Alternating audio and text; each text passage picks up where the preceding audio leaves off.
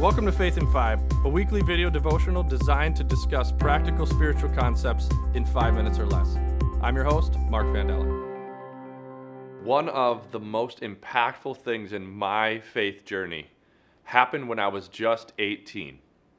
I had the opportunity to go on a backpacking trip, and I had no idea what I was getting into. I had no idea what to expect, and I certainly didn't expect to learn anything that would apply to my life for the rest of my life. But as we were backpacking, as you walk a couple miles a, a day with a lot of pounds on your back, and uh, you're doing that over and over and over, a lot of us were breaking in new boots because we had not been backpacking before. You have sore feet, you have blisters, your shoulders start to hurt, and you don't want to do the next day. But you don't really have a choice because you're three days deep in the woods and you have to keep going. And what I the thing that I learned is I would I would watch the guides, and one of the guides had the worst blisters on her feet that I had ever seen. And instead of complaining about that, she would ask everybody else how they were doing. And I just I remember that perking my interest. And one night while we were after we had done all the things we were to do, we were just talking. I said, "How do you do it?" And she told me, she said, "I just learned that anytime something wasn't going right for me, if I took that, so my feet are killing me, and I knew that somebody else also had sore feet, and I asked them, my burden got a little bit easier. And she said that I actually started to apply that into my life, and I walked away from that trip at 18 and thought, I'm to do this.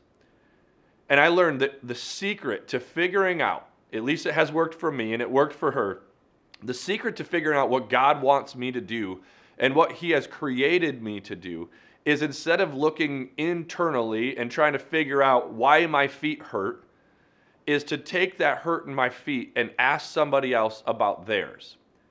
And then as I started studying design thinking, we're in the, the kind of the end, we're starting to move towards the end of our designing life series where we're applying design thinking to our faith.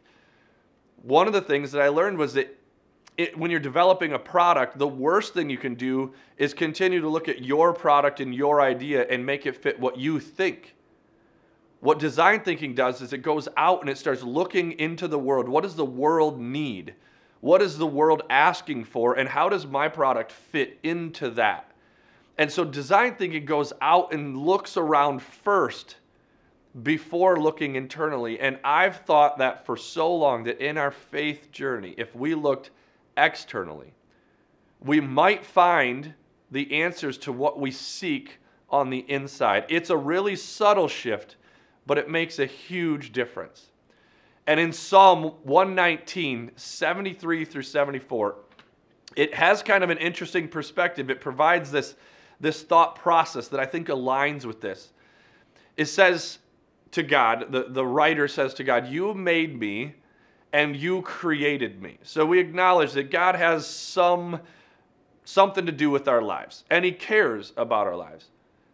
But then it, the, the writer asks, Give me a sense to follow your commands. You created me. I want to learn from you. I want to know how you want me to live. And I would argue most of us have that desire. I want to do what God wants me to do.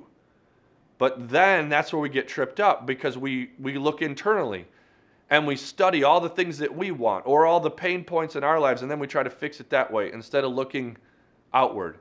And the next line, verse 74 says, May all who fear you, so basically saying everybody else that's in the world who doesn't know you, or maybe doesn't believe that you made them and that you created them, and they're not, not asking these same questions. It says, May all of those people, may they find joy in me. So may when they watch me, when they see me, when they interact with me, may they see you. May they find that.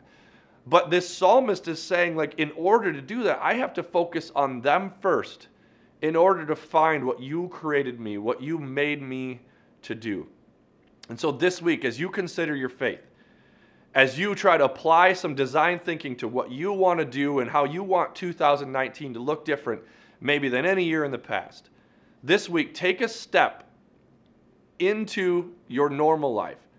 look around at the people around you and start looking at some of their needs. Maybe if you have something internally that's bothering you or have a need, then go out and start looking for people and how could you help them? How could you serve them? Some of the greatest stories we have are people that had something in their lives happen and then they go serve other people with it. And I think that's what God wants from us. If we want to know what He wants from us and how we're intended to live this life, take our experiences and then go out there and look at the lives of others so that they may experience God based on what's happened in our lives. So this week, go out and open your eyes to the needs that are around you so that you can find that need and fill it.